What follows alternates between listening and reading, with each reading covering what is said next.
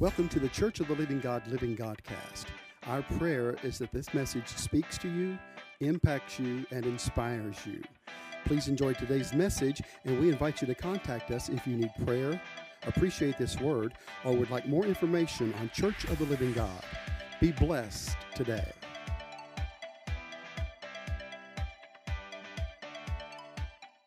Tonight, I want to take you to the book of Isaiah, and I want to start in chapter 62. Tonight, I'll be reading out of the ESV. And I have a message that the Lord laid on my heart a few days ago, and He stirred it again this afternoon when Pastor asked if I had anything on my heart. And I think He's got something to say to us tonight. Isaiah 62, we'll read a couple verses and pray. Bible says, For Zion's sake, I will not keep silent and for Jerusalem's sake, I will not be quiet until her righteousness goes forth as brightness and her salvation as a burning torch. The nations will see your righteousness and all the kings your glory, and you shall be called by a new name that the mouth of the Lord will give. Tonight, I want to preach a message by the power of the Holy Spirit. Give him no rest. Give him no rest. Father, we thank you for this word. We thank you for the authority of your word. We thank you for the life of your word. We thank you that these are not just words on a page, but these words that were written centuries ago have the ability to speak to us and to move in us and to stir us and to cause us to draw near to you again. Father, we ask for an utterance and an unction in this room. I pray that you anoint me to preach this word, to give this message the way that you have intended. And I pray that you anoint the ears of these people to hear and to receive what you would say tonight, Father. We pray it in Jesus' name. Amen. Isaiah is a book that we think of in terms of doom and gloom.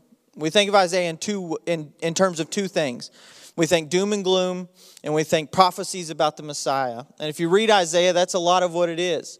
And Isaiah gets a bad rap for being a heavy book. Isaiah and Jeremiah are heavy books that deal with Babylonian captivity and they deal with the judgment of the children of Israel and they deal with the punishment for the idolatry of the children who have turned their back on God and who have walked away from Him. And time and time again, He's asked them, Come back to me, come back to me and yet time and time again they've refused to come back to God. And now they're being judged for their idolatry, they're being judged for their refusal to line up with the Word of God. And Isaiah does have a lot of chapters that are really heavy. But Isaiah gets a bad rep because there are some good chapters in Isaiah. There are some chapters about God's promises to restore and to revive and to return. There's some good stuff in Isaiah that gets lost in all the doom and gloom and the heaviness. And here, Isaiah in chapter 62 is talking about a return and a promise for restoration. Isaiah is talking about a promise from God to restore the children of Israel. God gets a bad rep, side note, in the Old Testament for being a judgmental God and a, and a wrath giving God. But I want you to read the book of Isaiah sometimes and look at all the times that God says, but, but if you'll turn, but if you'll come back, but if you'll look to me, but if you'll seek me, but if you'll turn away, time and time and time again, God says, I'm sending you into judgment unless, unless you turn and unless you come back to me, unless you look back to me. We know that the children of Israel didn't eventually do that. And they were forced to go off into Babylonian captivity. But in Isaiah 62, the Lord is promising a restoration of the children of Israel. He's promising a restoration of His people, His nation, His children. And I believe that we can glean some things from what he's saying tonight. Verse 1, Isaiah 62 says, For Zion's sake, I will not keep silent. And for Jerusalem's sake, I will not be quiet until her righteousness goes forth as brightness and her salvation as a burning torch. What beautiful language that the prophet uses. The word sake here is purpose or intent.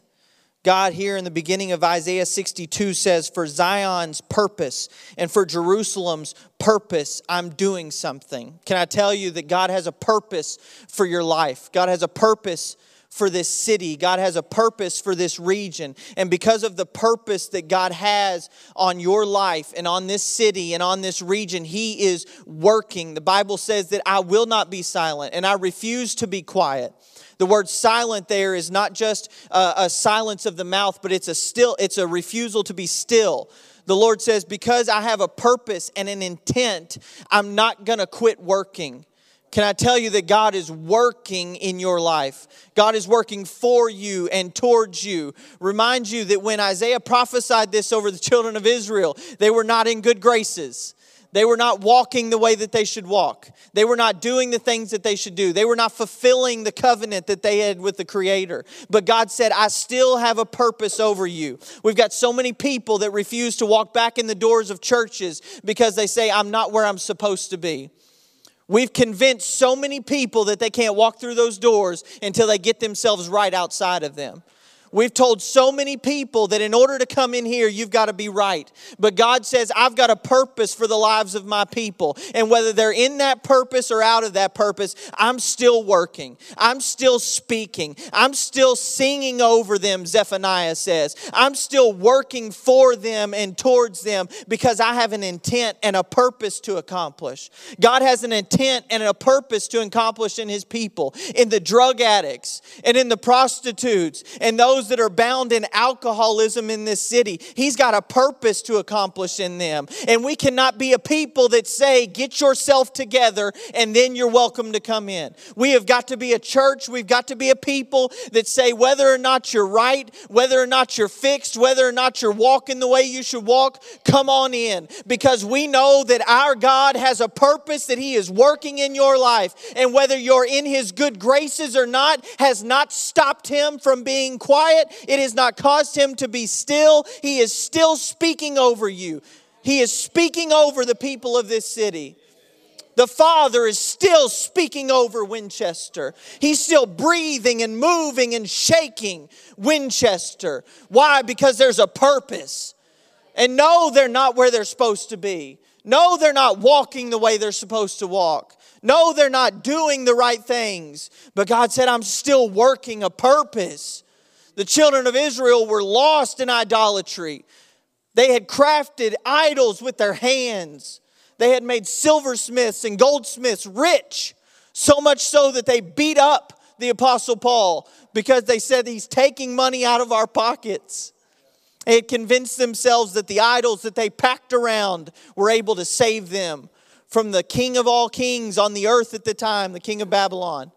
When we were in I've told this story, but when we were in India, we were on our way back from the from the campsite on our way back to Bishop's house, and there was a, a, a traffic jam, I guess you could call it, on the other side of the road, and there were there were like colored powders flying all over the air and there were people shouting and you, you think there was a fire or a bomb or and we asked the, the gentleman who was driving us we said what's going on and he said it's a it's a deity's birthday and as we passed by, they had a pickup truck.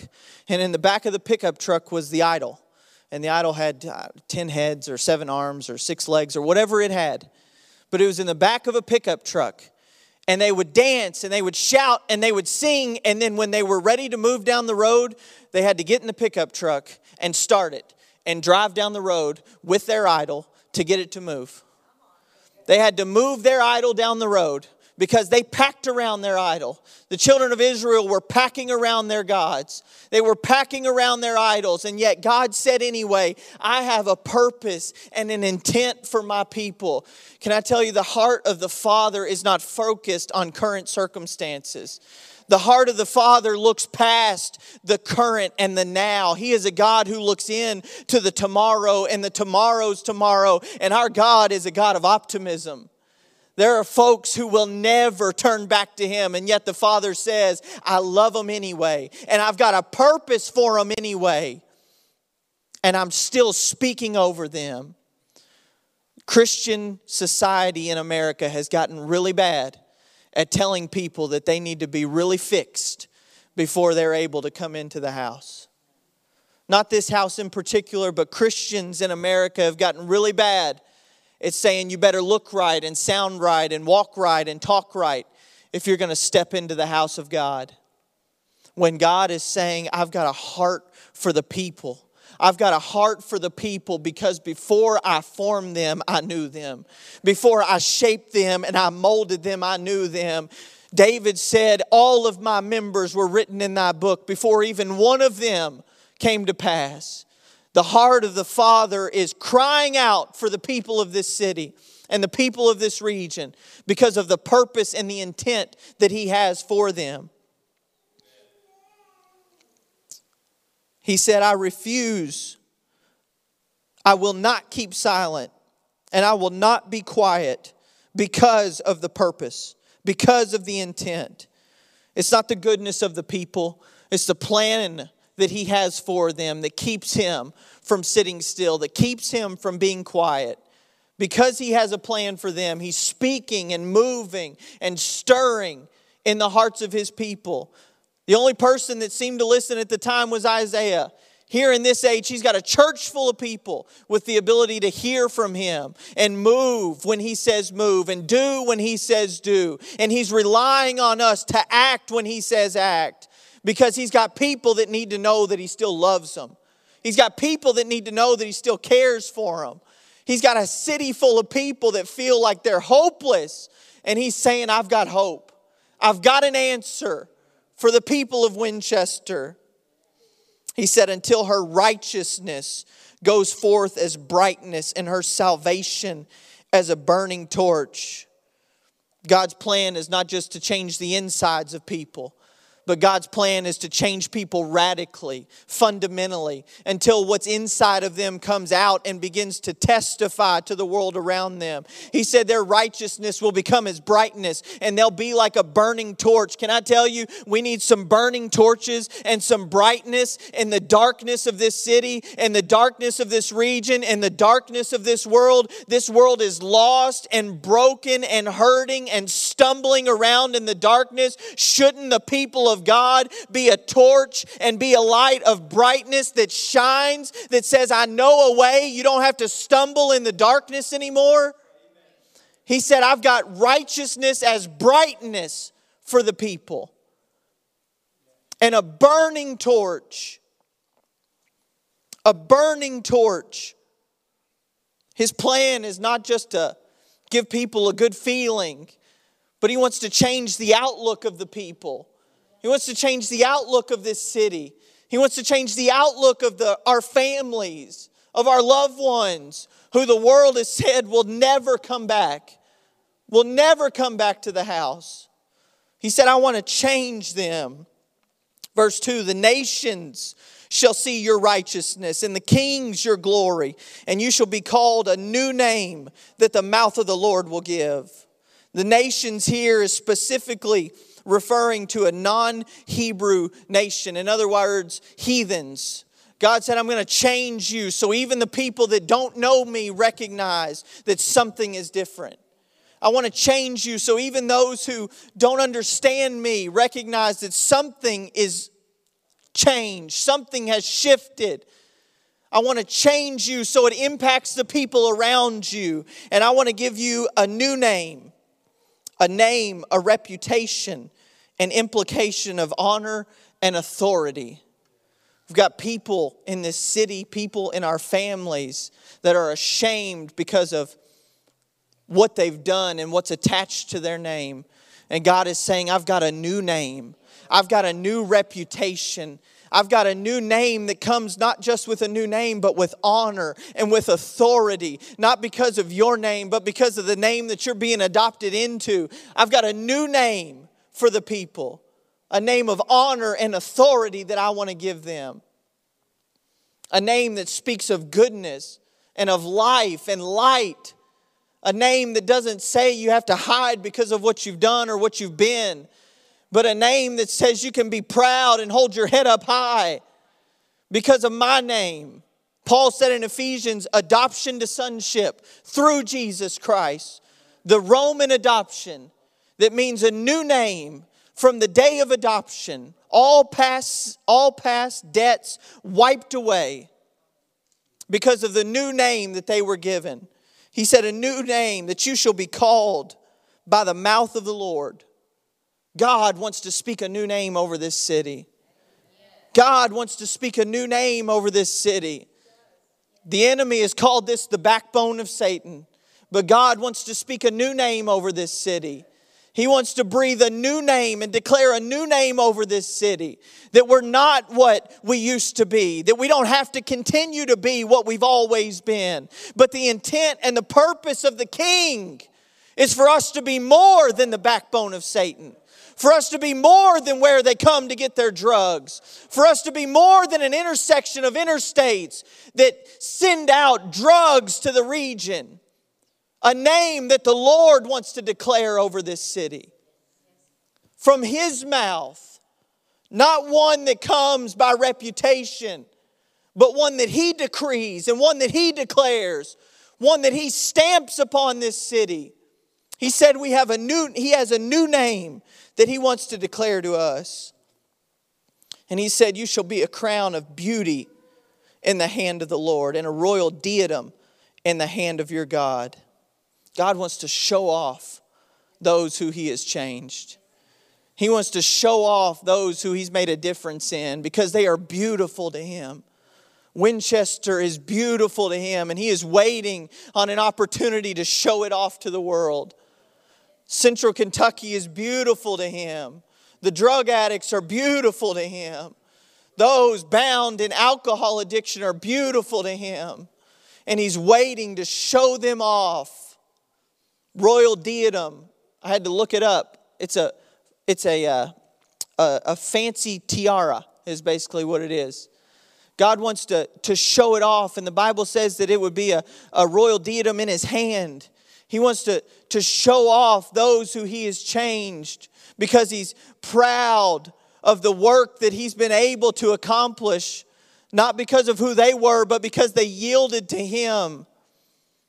He wants Winchester to yield, and he wants Central Kentucky to yield, and he wants us to yield because he wants to show us off. Thank God he's brought us this far. Thank God we're in church on a Sunday night. Thank God he loves us enough and graces us enough and shows us enough mercy that we would know him enough to come in here tonight. But God, do more in us. Change us more fashion us more, facilitate more of you in us, and change us until you show us off to the world because you're proud of what you've been able to accomplish in us. He wants to show off what He's accomplished, He wants to show off the change.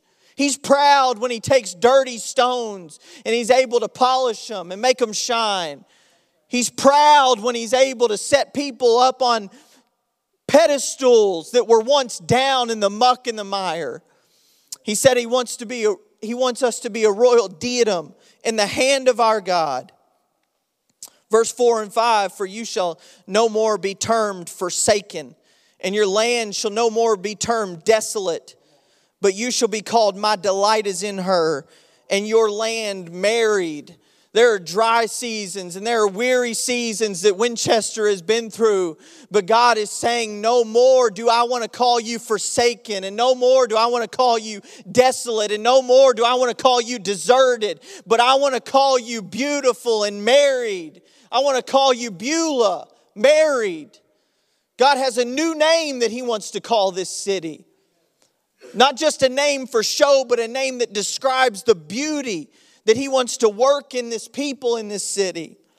For the Lord delights in you, and your land shall be called married. For as a young man marries a young woman, so shall your sons marry you. And as the bridegroom rejoices over the bride, so shall your God rejoice over you. God, do it in Winchester, do it in central Kentucky. Do it in my family. Do it in those that are lost around me. Do it in the people I work with. Do it in the people I pass every day. God, do it in the people at the transit center that I got to walk by on my way to work. That sure, they're weird and sure, they're strange and some of them don't smell so great, but God, do something in me that makes an impact on them because they're walking forsaken and they're walking barren and they're walking dry and they need hope that there's something better out there for them. That they don't have to spend the rest of their lives hopeless and in muck and in mire, beaten down by the circumstances of this world. My God, if we are not the light, who will be? If we are not the light, who will be? Who will shine for those people you work with if you don't? Who will give hope to those people if you don't? God, stir us to be your brightness, to be righteous so that your brightness may shine through us, to burn like a torch so that people around us stop and stare. God, let them stop and stare because there's something different about us, because there's a hope in us and a joy in us and a peace in us that they can't comprehend in their current circumstances because you have a purpose and an intent to work in them. Because you want to do something in them and you love them and you don't want them to be forsaken and barren anymore, but you want to release joy. God, how many people on the street corners of Winchester don't even understand the concept of joy? How many people between here and Main Street can you find that are hopeless and lost and broken and laugh at the concept of joy because it's something they could never fathom for their lives. When God has called them for a purpose and God has an intent for their lives and He has spoken over them and is continuing to speak over them. God, speak a new name over this city. Speak a new name over this city that no longer it'll be called forsaken, that no longer it'll be called barren. For as a young man marries a young woman, so shall your sons marry you. As the bridegroom rejoices over the bride, so shall your God rejoice over you. The rejoicing comes when we submit and allow Him to work in us. When we submit and allow Him to accomplish in us what He wants to accomplish. Verse 6 on your walls, O Jerusalem, I have set watchmen. All the day and all the night, they shall never be silent. You who put the Lord in remembrance, take no rest. God said that there are those who are assigned to more than simply living day by day. There are more there are those who are assigned to more than simply functioning. He said that there are those who I have set as watchmen upon the wall. There are those who I have assigned, who I have purposed, who I have appointed, who I have laid upon as a charge. And the word for watchman here is interesting. It means observe, it means a watchman, it means to be set as a watchman, but it also means to perceive. Those who perceive, those who are able to perceive what God is doing, are set as watchmen. Those who are able to perceive what God is working are set and are assigned as watchmen. This house is able to perceive what God is doing. This house has been given revelation. This house has been given an anointing. This house has been given a calling to this city and to this region to recognize what God is doing, to recognize how He wants to move and how He wants to change. And God is saying that there's a responsibility that comes with that revelation that that revelation is not simply for us to say oh cool that's awesome. But there's a responsibility that comes with that revelation. And the responsibility is to be a watchman. A watchman for what? For our areas our families our cities our region our work our loved ones. God has given us a responsibility to be watchmen. Why? Because he's given us the revelation of what He's doing, we are able to perceive what He is working. That revelation has a responsibility. Are we fulfilling that responsibility? Are we fulfilling that responsibility that comes with that revelation? Are we praying not just God give us a good day? Are we praying not just God protect us? Yes, we ought to pray God protect us. But are we praying God change the city? Are we praying God stir the city? Are we praying, God, send a wind into Mount Sterling? Are we praying, God, send a wind into Winchester? Are we praying, God, shift the winds to be in our favor and no longer against us? Are we praying, God, break down the strongholds? Are we praying, tear down those things that the enemy thought would never come down? Are we praying bold prayers? Are we praying big prayers? Are we on the watch? Because the Bible goes on to say, take no rest for those who have the revelation of what God is doing, take no rest. Take no rest because it's a big job. Take no rest because there are those who do not have the revelation. I think sometimes in this house, I want to say it?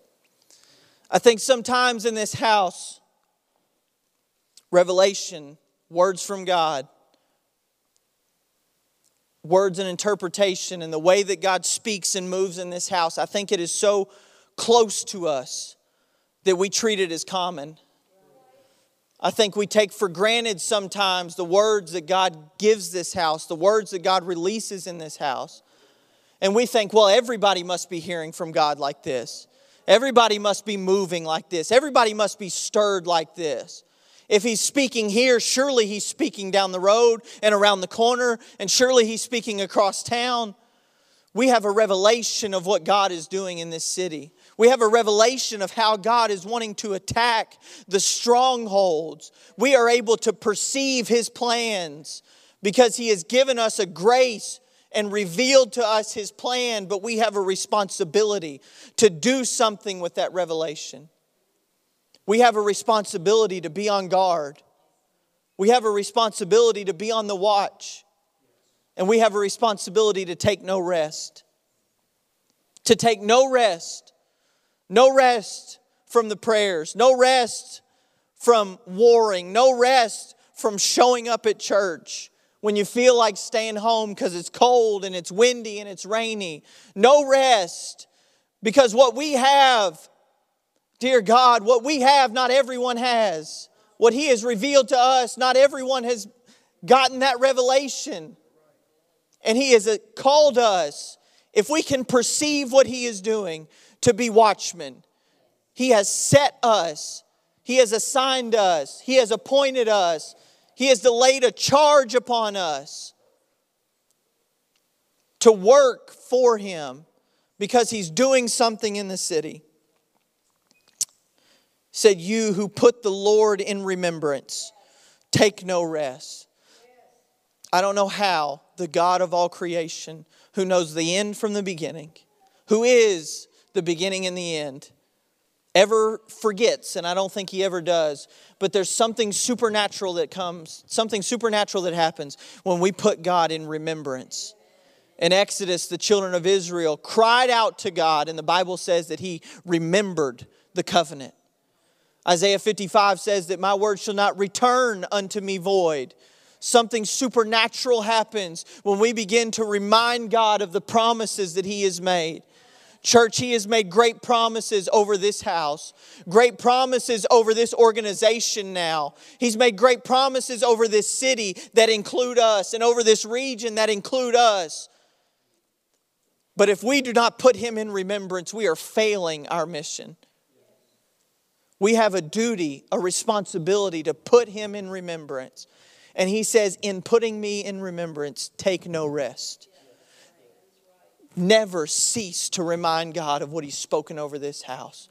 Never cease to remind God of what He's spoken over your family, over those family members that are lost, those family members, those kids that the world says will never come back, those grandkids, Charlie, that the world says are gone for forever, but you're still believing for and praying for and interceding for. Never stop reminding God of His word and what He's spoken. When He promises you something, take it to heart, write it down, and never stop reminding him because he who promised is faithful.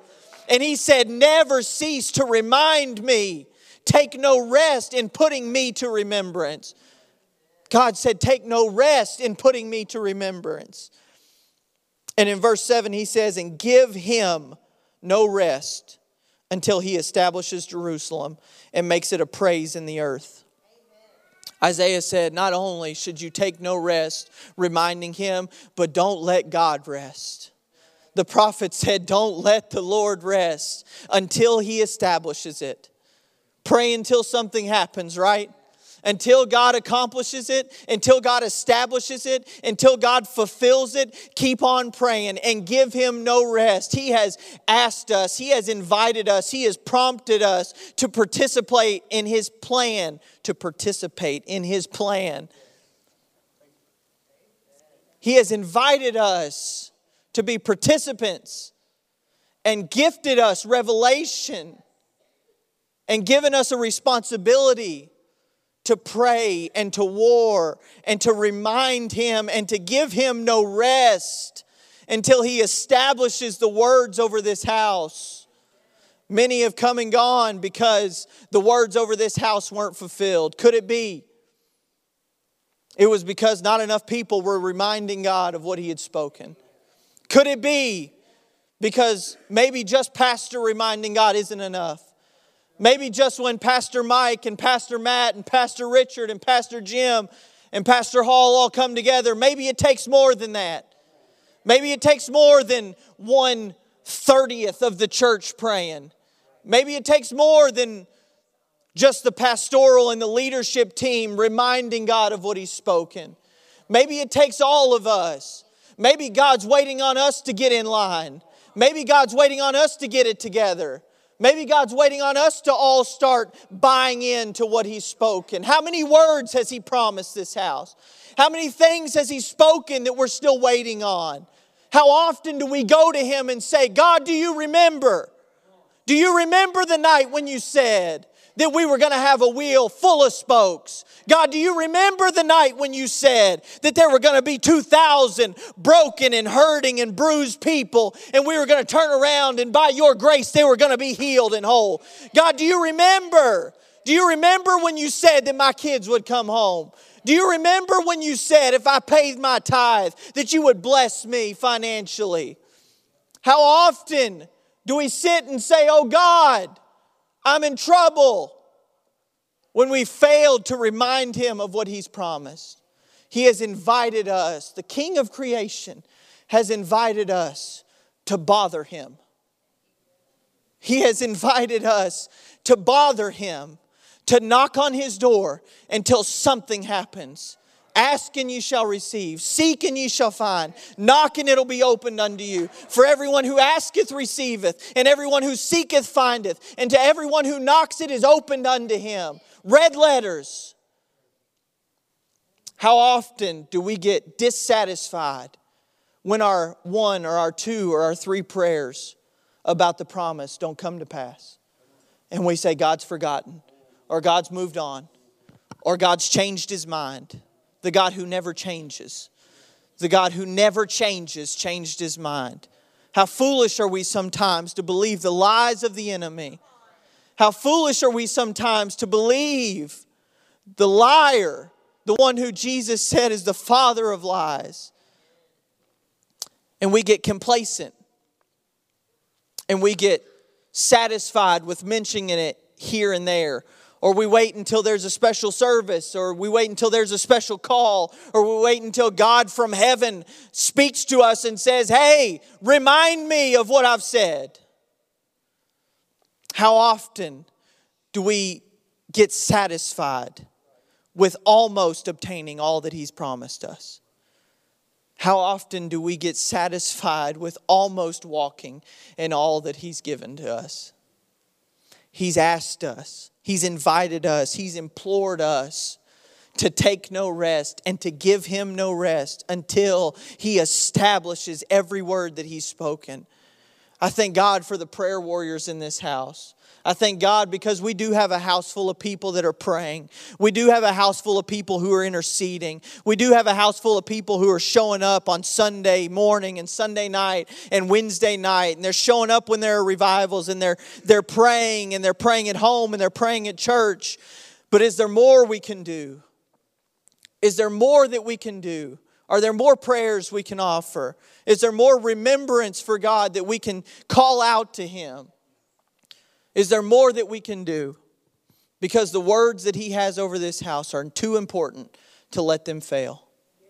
And the words that he has over your life are too important to let them fail. God spoke a word on the day that I was born to my grandfather and said he'll preach the gospel. And I waited 26 years before I ever stood on a stage with a microphone and preached. And by my own admission, there were dozens and dozens and dozens of times along the way that I think God's forgotten. God's turned his back, God's moved on, God's changed his mind until the Holy Spirit said, Remind him. Remind him. Remind him of all he's spoken. And I'm not saying that, that we can speed up God's timing, and I'm, I'm, I'm, I don't, I'm not trying to say that, but I am saying that God has asked us. He has asked us to remind him and to remind ourselves of what he has spoken. Remind ourselves of all that he's promised. The promises are big and they're great. And when we stand in them, when we stand in them, it is going to be a sight to see. But we have a responsibility between now and then. We have a responsibility between now and when we do stand in the promises. And that responsibility doesn't just lie on the pastoral team. And that responsibility doesn't just lie on the praise and worship team. And that responsibility isn't just for those that are preaching or teaching classes, but it's for every one of us. He has called us, us who have been given perception into what He is doing, to be watchmen and to intercede and to pray and to take no rest and to give Him no rest until He accomplishes all that He has promised. Let's give Him no rest. Let's do what He's invited us to do. Let's do what He's called us to do and give Him no rest until the promises over this house are fulfilled. Stand with me tonight. Thank you for listening to today's Church of the Living God Living Godcast. We trust and pray that you were blessed by today's word. If you'd like to contact us for prayer or for more information about Church of the Living God, please visit our Facebook page at Win City COLG or give us a call at 859 745 1865.